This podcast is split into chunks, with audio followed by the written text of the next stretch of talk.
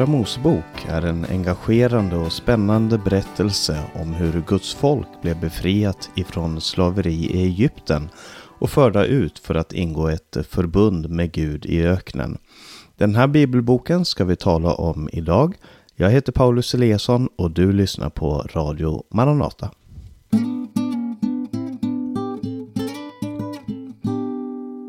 Andra Mosebok är inte bara till namnet den andra boken, men det är faktiskt den andra boken i Bibeln. Den tar vid där första Mosebok slutade, som slutade med Jakob och Josefs död. Börjar med skapelsen fram till Jakob och Josefs död. Och första Mosebok talade faktiskt om i ett tidigare radioprogram. Om du vill höra den så kan du söka på Maranatas podcast. Den lades ut den 3 maj 2022. Andra Mosebok kallas i de flesta språk för Exodus, som betyder uttåg, eftersom det är temat för den här boken. Men på hebreiska så kallas den, med förbehåll för att jag inte kan uttala hebreiska, ve-ele shemot. Det är de första orden i boken och det handlar om namnen. Dessa är namnen, eller och dessa är namnen.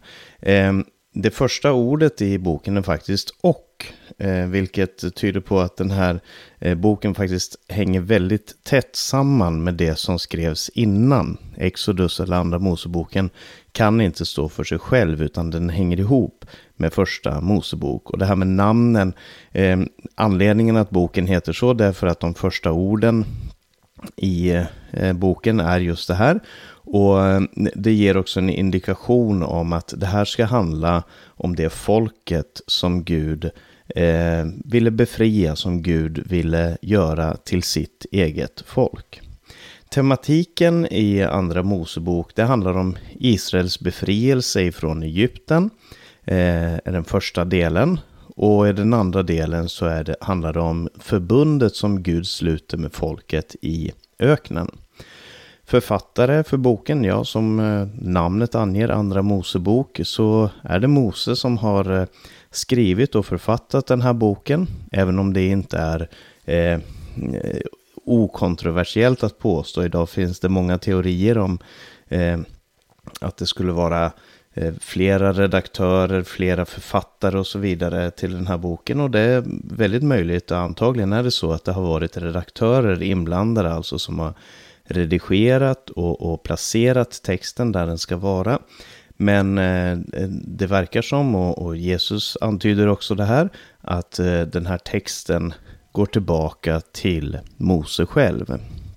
Mottagarna är ju Israels folk naturligtvis, och det här brevet, eller den här boken, är en av de mest identitetsskapande texterna som finns för Israels folk.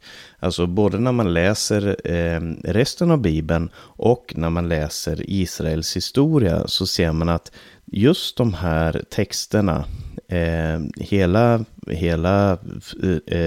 de 5 Moseböckerna, Toran, men kanske framför allt de här händelserna vid uttåget ifrån Egypten och den pakten som man ingick vid Sinai, det är identitetsskapande. Uttåget och pakten är mer än signifikativa. Det är lite som uppståndelsen i Nya testamentet. Man ser allting i ljuset av det här. Vi fördes ut ur Egypten av Herren. Och vi ingick en pakt, ett förbund med Herren. Det här utspelar sig någon gång antagligen på 1400-talet före Kristus. Det beror lite på vilken historieforskare och vilken bibelläsare man frågar. Men klassiskt sett så har det här placerats runt 1400-talet före Kristus. Och sättet som boken är skriven på, det är en väldig blandning. Det är mycket narrativ, alltså berättelse om historien, vad som händer. Först hände det och så hände det. Men det är också en del poesi. Det är en del lagtext, och det finns flera andra sätt som den här boken är skriven på. Det är en samling av flera olika genrer.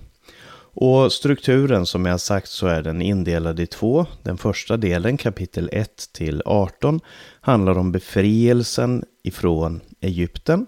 Och den andra delen, del 19 till 40, handlar om pakten, förbundet och tabernaklet. Och de två delarna ska vi tala om nu. Det första kapitlet i Andra Mosebok börjar med att tala om Israels folk och deras situation i Egypten. Och det börjar med att säga att de var fruktbara i landet Gosen där de bodde. De förökade sig och de uppfyllde landet och de var fruktbara. Och det här är ju någonting som kopplas tillbaka till det som Gud kallade människan att vara ifrån början. Föröka er, var fruktbara, uppfyll hela jorden. Så de utför Guds kallelse i ett främmande land. Men så kommer en konflikt, för att några 100 år efter Josef så kommer det en annan farao. Och det ska ju sägas, farao kommer dyka upp gång på gång i den här historien. Farao, det är en titel, men används i Bibeln ofta som ett egennamn. Men det hade kommit en ny farao som ville förstöra Israel, som såg Israel som ett hot. De bodde i hans land och han såg Israel som ett hot mot dem, mot egyptierna. Och han förstör Israel och han personifierar på många sätt upproret emot Gud. Han är en kaosets kraft. Han dödar israeliternas små barn och kastar dem i Nilen. Och det kan man ju tycka är onödigt, varför står det att han kastade dem i Nilen? Och det handlade antagligen om att det var ett slags offer till Nilgudinnan Hapi. Så väldigt mycket här i den här texten handlar om konfrontationen mellan Israels gud, Jahve eller Jehova, och Egyptens alla gudar. Och så introduceras vi i den här texten för Mose. Mose, han föds och läggs i en korg i Nilen. Den floden där han skulle ha dränkts eller kastats ner i. Där räddas han istället undan av sin familj. De döljer honom där. Men han hittas av ingen mindre än faraos dotter, som tar hand om honom. Som förstår att han är en israelit och som tar hand om honom. Och Gud vänder då faraos plan för förstörelse, vänder han till ett nytt liv. Och det är en väldigt stor tematik i hela Bibeln, hur Gud vänder människans ondska och använder den för att föra sin plan till verket. Tänk bara hur Jesus själv gick till korset och dog för människornas synder, förda dit av grymma bödlar, för att säga det så. När Mose var 40 år, han bodde då tillsammans med faraos familj, och när han var 40 år så var han tvungen att fly från Egypten därför att han hade dödat en egyptier. När han var 80 år gammal, han befinner sig i öknen i 40 år, och när Mose var 80 år gammal så mötte han Gud i en buske vid foten av berget Sinai. Och där talar Gud till honom, och Gud säger till honom att jag har sett mitt folk, jag har hört mitt folk, och nu kallar jag dig, Mose, att gå dit, att befria mitt folk, konfrontera farao. Efter många om och men så går Mose tillbaka till Egypten, och han konfronterar då farao som Guds sändebud. Och du har säkert hört om de 10 plågorna. Det är 10 plågor som kommer över landet Egypten. Det handlar om flugor, myggor, paddor, mörker, blod. Nilens vatten blir till blod och så vidare. Och det här är olika maktdemonstrationer mot de egyptiska gudarna. Det är inte alltså helt tillfälligt berättat att ja, och sen så skedde det här och så skedde det och det ena värre än det andra, utan hela tiden så är det Gud som demonstrerar hur de egyptiska gudarna är maktlösa, hur prästerna och magikerna också efterhand blir helt maktlösa i konfrontationen med Gud själv. Och man kan ju säga som så här, vi vet inte vilken farao som var farao då Mose var där. Traditionellt så brukar man tala om någon av de kungarna, de faraonerna, som heter Ramses. Och det kan hända, det beror lite på var på tidslinjen man placerar uttåget ur Egypten. Men Ramses, det betyder oavsett Ras son, och Ra, han var solguden, så det är solgudens son. Moses, på hebreiska så betyder Moses att dra upp, precis som han blev uppdragen ur vattnet. Men på egyptiska så betyder Mses betyder en son. Så Ramses betyder Ras son. Och när Gud konfronterar farao, om det nu är Ramses eller om det är någon annan, så var oavsett så att farao blev betraktad som en Guds son. Han var någon av dessa gudarnas söner. Men Jehova, Herren Gud, säger till farao: låt min son gå. Och Gud säger: låt min son gå så att han kan få gå ut i öknen och få tillbe mig i öknen. Så Moses är inte sonen som konfronterar farao. Det är inte kampen egentligen mellan Mose och farao, eller mellan Mose Gud och faraos Gud. På ett sätt så är det det, men det är hela det här folket, hela Israels folk, är Guds förstfödde, är Guds utvalda, Guds son. Och Gud gav farao möjligheten att omvända sig, men farao väljer att förhärda sitt hjärta. Och ju längre fram i texten du går, efter plåga, så till slut så överlämnar Gud farao till sitt eget fördärv. Och vid den 10:e plågan, det är den värsta, för att farao, han vägrar. För varje gång så säger han: ja, jag ska släppa folket, men sen ångrar han sig och han tar tillbaka det här och tar tillbaka det här. Och han gör det värre och värre för israeliterna i Egyptens land. Men till slut så kommer den 10:e plågan, och det är en omvändning, en reversering av det som farao själv hade gjort mot Israels folk, nämligen dödat deras barn.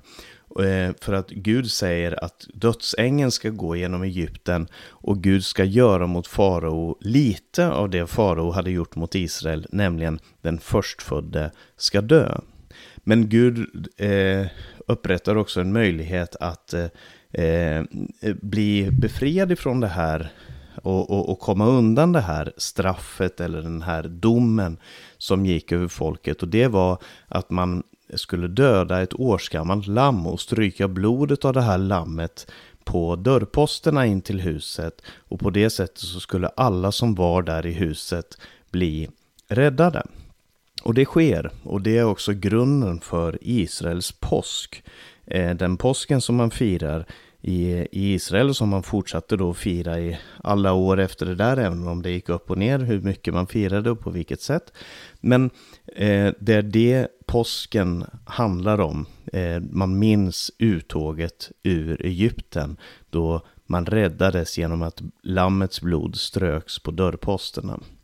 Och när då farao märker att hans egen son är död, och att alla de förstfödda i Egypten är döda utom de som hade blodet struket, så släpper han folket fria. Och de går ut, de går mot Röda havet.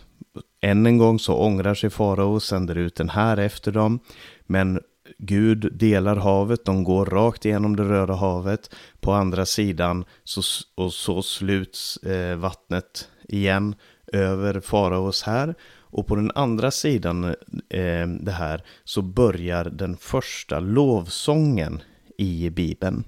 Alltså när folket har befriats och fienden har gjorts ner, och då upphöjs Herren. När den svage, den förslavade, har satts fri, och betryckaren, den som skapade kaos och död och förstörelse på jorden, har kastats ner, då upphöjs Herren Gud. Och det blir ett nytt liv för det här folket, och de börjar att prisa Gud. Och där börjar vi närma oss slutet på den första delen i Andra Mosebok. Folket går ut i öknen och befriade från det här slaveriet, och de måste nu hitta en ny identitet.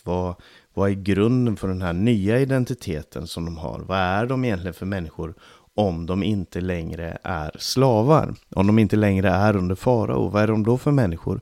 Och det visar sig dessvärre att folket gör också uppror mot Gud. Det här nya befriade folket, de gör också uppror mot Gud, precis som farao. Och något av det handlar den andra delen om, av Andra Mosebok. Den ska vi tala om nu.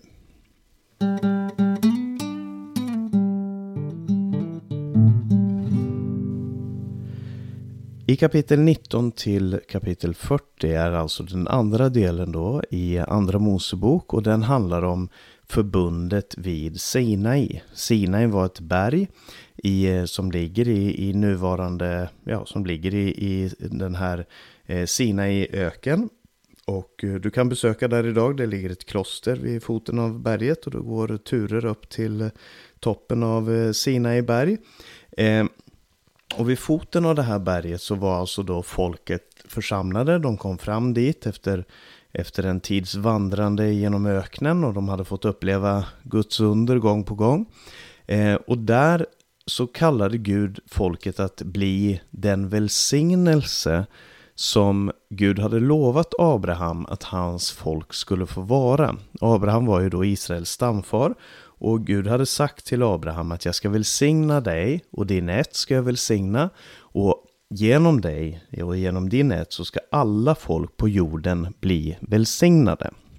Och det här är då uppfyllandet av det löftet på ett sätt, eller det är ett steg emot det som Gud har tänkt, nämligen att Israel ska vara en välsignelse för alla folk. De får möjligheten att vara Guds representanter på jorden, precis som Adam och Eva var skapade i Guds bild, så var nu hela folket kallade att bära Guds namn ut till människorna. Och de får också de 10 budorden, där ett av budorden faktiskt på hebreiska säger: du ska inte bära Guds namn i tomhet. Du ska inte bära Guds namn på ett ovärdigt sätt. Vi säger du ska inte missbruka Herren i Guds namn. Men det är det här som är tanken, att Israels folk skulle bära Guds namn. Och som sagt, de får 10 budord, de får en del andra budord där, det är väl lite över 50 budord som också ges där i den här kontexten där vi Sinai. Och det här är representativa lagar, det är inte uttömmande lagar på något som helst sätt, men det är representativa lagar som visar hur Gud önskar att Israels folk ska förhålla sig till den nya världen som de nu lever i, där de alltså är befriade, där de inte längre är slavar under farao, men där de ska leva sitt eget liv. Och det här är lagar som visar då hur Gud önskar att de ska förhålla sig till världen. Framförallt, som den första budet säger, jag är Herren din Gud som förde dig ut ur Egyptens land. Du ska inga andra gudar ha vid sidan om mig.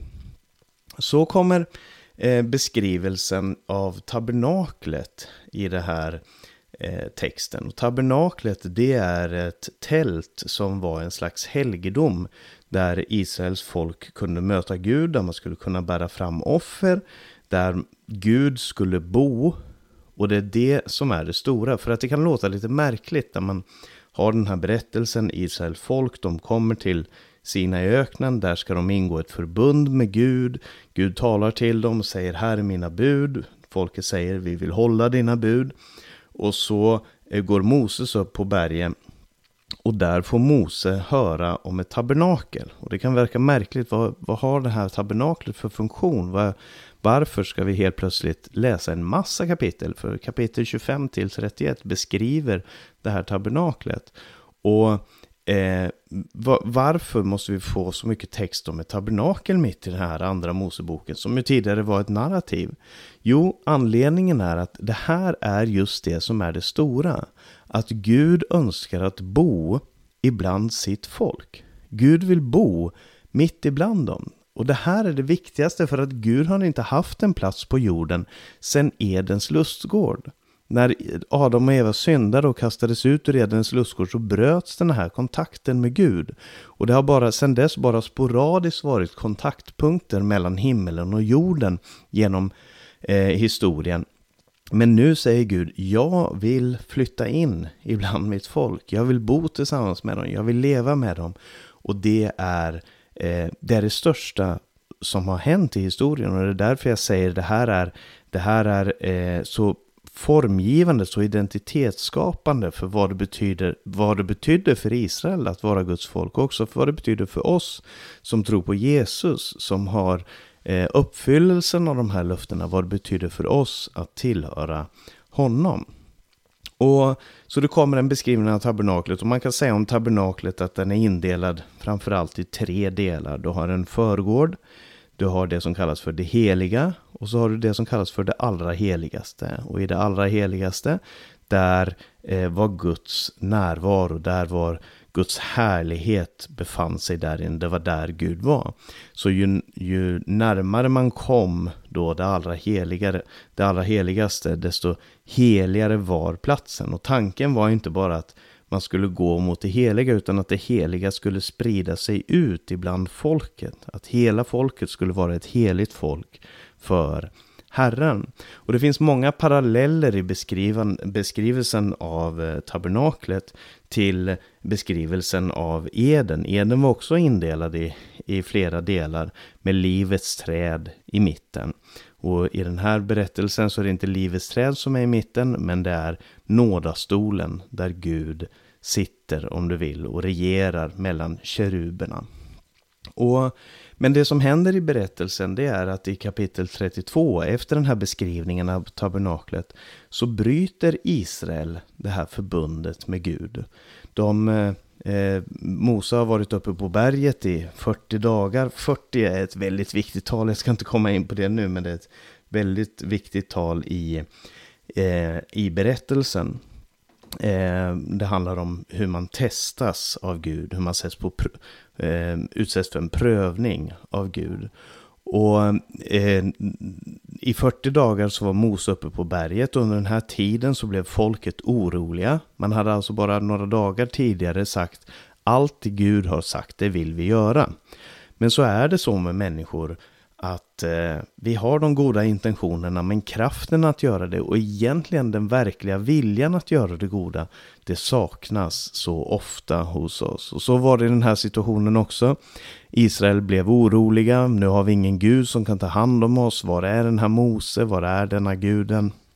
Och trots att man befann sig i skuggan av berget Sinai, så sa man till Aron, Mose bror, att nu får du göra oss en gud. Och Aron, han gjorde det som kallas för guldkalven. Han gjorde en kalv av guld och sa till folket, det här är er gud som förde er ut ur Egypten. Och med det så bröt man ju det första budet och väldigt många andra bud också. Men just det här, du ska inga andra gudar ha vid sidan om mig. Det bröt man där. Man bröt också det att man bar inte Guds namn på det sättet som man skulle. Man hedrar inte Guds namn, man hedrar inte Gud som Gud. Och man började återvända till Egyptens tankesätt, där man tog det skapade och gjorde det till en bild av vad Gud var. Här hade man en kalv. I Egypten så var det väldigt många djur som representerade de olika gudarna. Och här tänkte alltså Israels folk att ja, Gud, han är en kalv. Vad nu det kan ha haft för betydelse för dem. Men det som händer då är att Mose upptäcker det här. Han kommer tillbaka ner från berget, ser hur folket tillber den här kalven.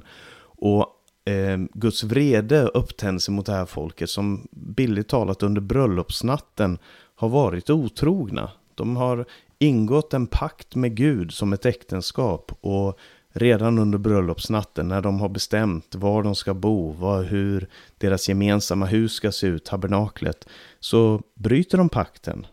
Och det som händer i den situationen är att Gud säger till Mose att jag ska förgöra det här folket. För att de har syndat så grovt, så otroget mot mig. Men Mose går in i bön för folket. Och det uppenbarar en väldigt stor biblisk tematik, nämligen förbedjaren och mellanmannen. Personen som går i förbön för de orättfärdiga. Och det ska du se många gånger i Bibeln, hur Gud, hur människor får gå in i förbön för de orättfärdiga. Och den största exponenten för det här är ju självklart Jesus, som går i förbön för oss, som ber för oss, manar för oss för att vi ska bli frälsta. Och därför så pekar också hela Andra Mosebok pekar fram emot Jesus på ett fantastiskt sätt. Men Andra Mosebok den slutar i alla fall med att folket de omvänder sig. Vissa blir straffade för den här synden som de har gjort, men hur som helst, Gud säger att vi fortsätter. De bygger tabernaklet, och när de har byggt tabernaklet så faller Guds härlighet över den platsen. Guds härlighet faller där, eld går ut och förtär offret. Det är Guds härlighet fyller hela tabernaklet. Och så står det så att Mose inte kunde gå in i tabernaklet.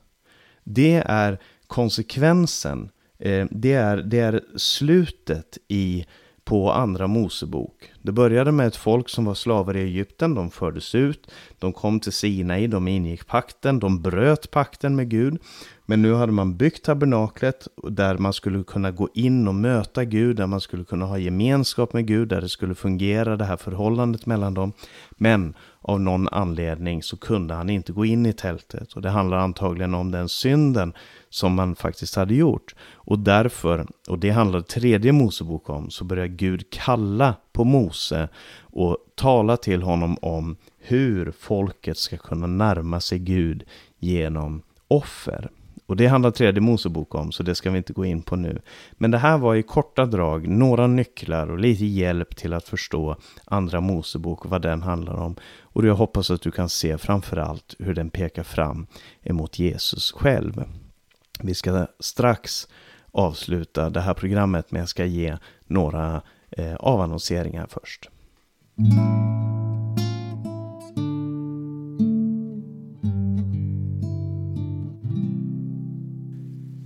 Du har lyssnat till en podcast ifrån Radio Maranata med mig, Paulus Eliasson, och det här programmet har sänds över Stockholm och Örebro närradio. Om du har några frågor eller kommentarer kring programmet så kan du skicka en e-post till info@maranata.se. Du kan ringa 070 260 20. Du kan också få mer information på vår hemsida maranata.se. Sprid Guds välsignelse till alla du möter.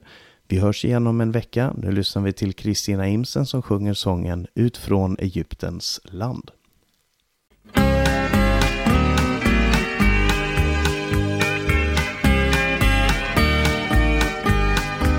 Ut från Egyptens land, det svåra slaveri vi nu har blivit fri. Vi leddes av en stark och mäktig hand, en trofast seger fört oss ut, för evigt är vårt liv i träldoms ut. Vår vandring går nu in till Kanans land, som trälade i Egypten vi i mörker var, och slavade i träldom år från år. Vårt rop steg upp till honom som all makten har, när tegelugnens hetta blev för svår. Ut från Egyptens land, det svåra slaveri vi nu har blivit fri. Vi leddes av en stark och mäktig hand, en trofast Gud i seger fört oss ut. För evigt är vårt liv i träldoms slut. Vår vandring går nu in till Kanans land, med upplyft hand vi seger först den följa få. Den seger Jesus vunnit är för oss. Vi ber till honom, följer honom vart han går, befriade av blodet på hans kors. Jesus är kungars kung, evig makt han bär. Han herrars herre är, han leder oss och frigör från vart band. En väldig först är han här, och underbar i ro och evig far. I evig makt han leder med sin hand. Ut från Egyptens land, det svåra slaveri vi nu har blivit fri. Vi leddes av en stark och mäktig hand.